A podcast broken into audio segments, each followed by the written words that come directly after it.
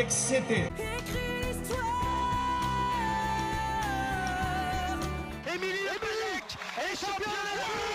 Qu'est-ce qu'il veut faire Ils se mettent des gifs, des pains, mais bon.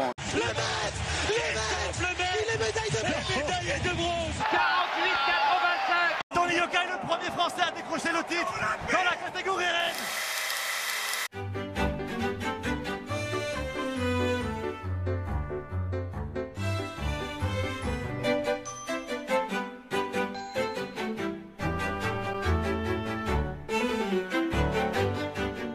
Paris, 15 avril 1900.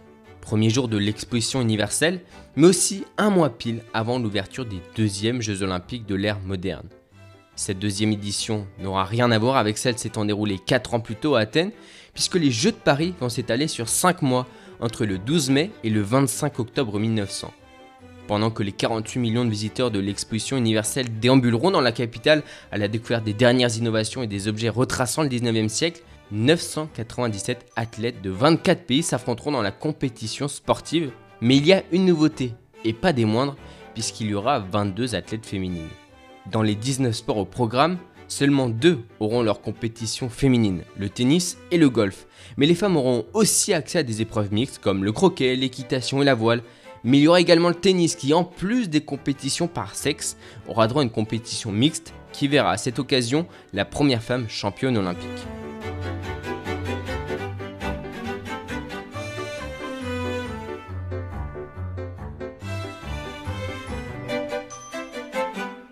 Le débat autour de la première femme participant à une épreuve au jeu a été très animé. Débat allant d'ailleurs jusque dans les années 90. Mais c'est vraisemblablement le jeudi 28 juin 1900 que pour la première fois de l'histoire, des femmes prennent part à une épreuve olympique.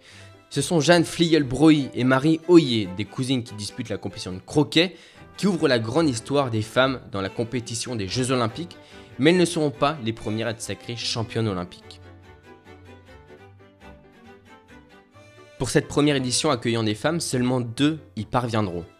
Et la première femme de l'histoire à inscrire son nom au panthéon des champions olympiques, c'est Charlotte Cooper, une britannique joueuse de tennis déjà vainqueur à trois reprises de Wimbledon.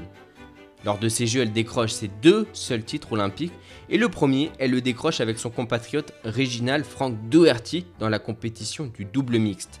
Ils viennent à bout d'une équipe franco-britannique composée d'Hélène Prost et d'Harold Mahoney une Hélène Prost qu'elle retrouvera en finale de la compétition simple quelques jours plus tard et qu'elle battra une fois encore.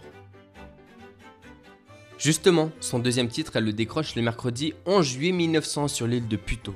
Une date qui restera à jamais dans l'histoire des Jeux Olympiques comme le jour du premier sacre d'une femme dans une compétition individuelle au JO. En l'espace de 6 jours, le plus grand rassemblement sportif de la planète venait de prendre un nouveau virage. Alors même si ce n'est que le début et que Charlotte Cooper est inconnue de tous aujourd'hui, l'anglaise de 29 ans marqua l'histoire du sport grâce à sa double performance et l'histoire avec un grand H devenant LA première femme championne olympique.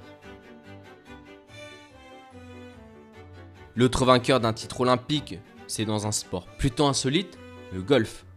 En 1900, le golf fait son entrée aux Jeux olympiques pour les hommes et pour les femmes, et cette première édition est remportée par un Américain et une Américaine, pour les hommes, une deuxième édition a lieu en 1904 à Saint-Louis, mais en revanche pas d'organisation féminine.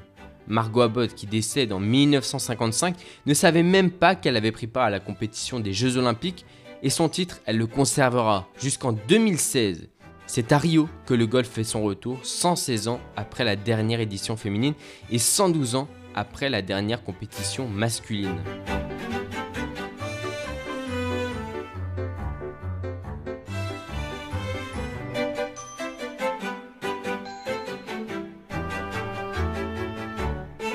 Alors que certaines déclarations contre les femmes n'ont pas été en leur faveur après cette édition de Paris, le combat d'Alice Milia au début du XXe siècle n'a fait qu'ouvrir les yeux au CIO.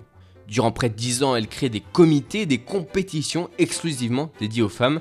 Les Jeux mondiaux féminins d'athlétisme créent même une compétition s'appelant Championnat olympique féminin qui après un grand succès fait s'incliner le CIO qui introduit l'athlétisme féminin au JO de 1928 à Amsterdam. Cette année-là, les femmes représentent 9% des compétiteurs. À Los Angeles en 1984, soit 12 éditions plus tard, 23% des athlètes sont des femmes. mais c'est en 2004 à Athènes que la place du sport féminin est bien plus importante, avec 40%.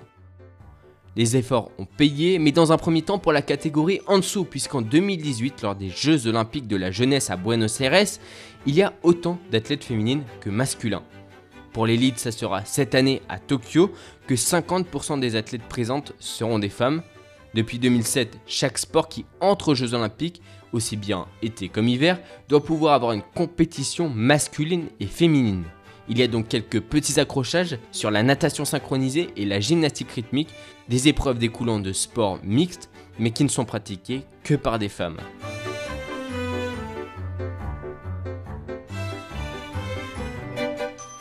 Mais c'est vrai que quand on y pense, aujourd'hui, ça serait impensable d'organiser les Jeux olympiques sans les femmes.